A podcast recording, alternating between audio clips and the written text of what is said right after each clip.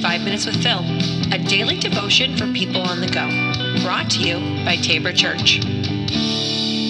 Welcome back to the podcast. This is Five Minutes with Phil. All right, we are back today. Uh, happy Wednesday, everybody. And we're back with a familiar story, um, a familiar encounter that we'll try to look at, uh, maybe even possibly some new angles. So, in John chapter 8, um, so we, we've kind of just been right now, the last couple of days, just in the Gospel of John. Um, because there are a little bit fewer interactions like these. But there is a woman who is caught in adultery. John chapter 8, and we're going to start with verse 3. As he was speaking, the teachers of religious law and the Pharisees brought a woman who had been caught in the act of adultery. They put her in front of the crowd. Teacher, they said to Jesus, this woman was caught in the act of adultery. The law of Moses says to stone her. What do you say? They were trying to trap him into saying something they could use against him. But Jesus stooped down, wrote in the dust with his finger, they kept demanding an answer, so he stood up again and said, All right, but let the one who has never sinned throw the first stone. And then he stooped down again and wrote in the dust. When the accusers heard this, they slipped away one by one, beginning with the oldest, until only Jesus was left in the middle of the crowd with the woman. Then Jesus stood up again and said to the woman, Where are your accusers? Didn't even one of them condemn you? No, Lord, she said. And Jesus said, Neither do I. Go and sin no more. Now we know this uh, this passage and and it's brought up um, you know quite a bit. You know, the first thing that that's usually mentioned, you know, as it says they as they um, the Pharisees, religious law teachers, had brought this woman who had been caught in the act of adultery. So it's like it always is the first like where's the dude here? Like, why didn't they bring the man as well? I mean, because uh, you can't be caught in the act of adultery without having a partner. And so when you're looking at this, there's there's had to be a man there there but he wasn't convicted he wasn't the one that they were trying to bring to be stoned in front of the community and you then you ask why well, because it was a patriarchal, you know, hierarchy of of uh, of needs here. And with the the patriarchy you know the man was often you know left to be innocent. It would be like oh these uh these women are out there tempting these men. And you know it's really just this woman's fault or you know we, we don't even know the history of the woman. But we jumped all of these conclusions. Why? Because we're we're trying to already presuppose why it is that this woman is the the problem. But right?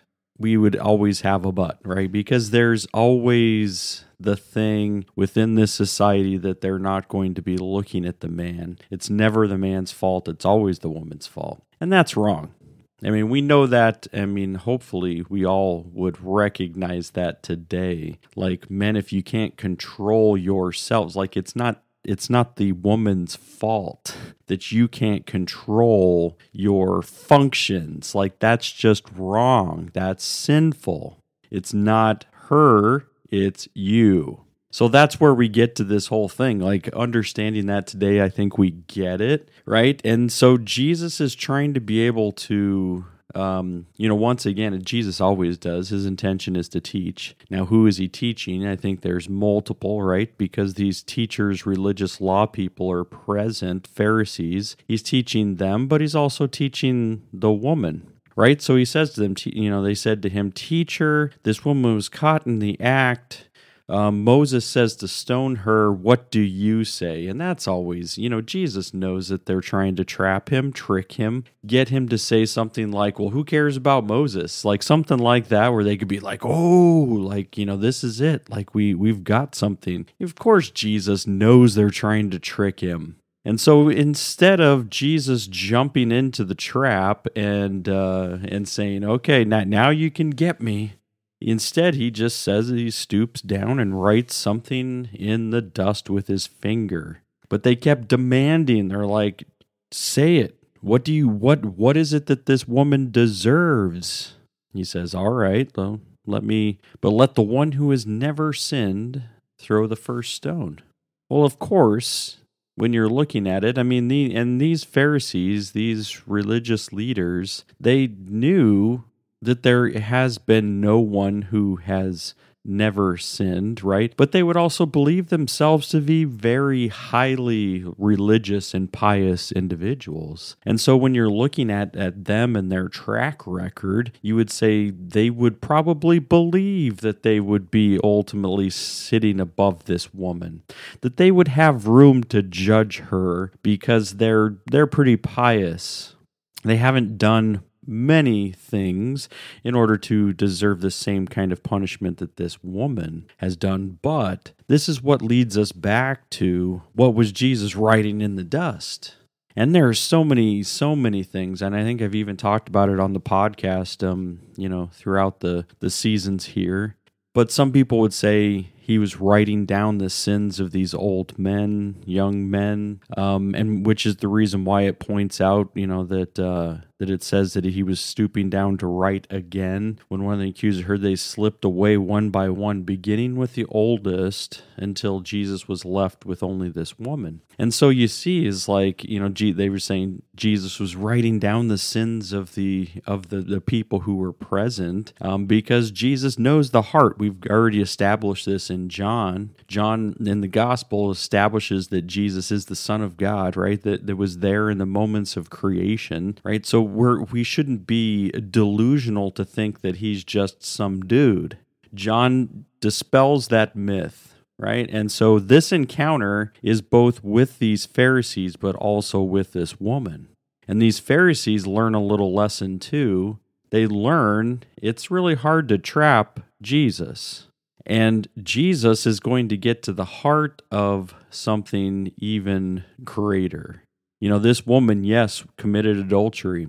Yes, there was no man present to also be punished. Um, but what you see is that Jesus is trying to get to their issues and not her issues just yet. Your issues, Pharisees, religious leaders, is going to be different from hers. Let me just write it down for you so that you know that you're not innocent either. And then he turns to the woman and he stood up to her and said, Where are your accusers? Didn't even one condemn you? No, Lord, she said. And then this is where Jesus says, Neither do I. But go and sin no more. So Jesus is also getting to the heart of her, right? Jesus doesn't say, hey, what you did is perfectly acceptable. Go on and continue to do it. No, it doesn't say, oh, but I can't judge you. No, Jesus is the judge. Jesus has the perfect amount of, of liability. I mean, he is a judge, he is the judge. And I mean, that's what it says in, in the word. But here, what we're talking about is that Jesus is saying, I don't condemn you. I don't send you to hell. You're forgiven. But leave your life of sin. Go and sin no more. Don't return to this. And it's very similar to what we talked about yesterday with the lame man who was there and Jesus says, you know, don't don't continue in this way. And and so it's it's the same with this woman that that Jesus gets to the heart.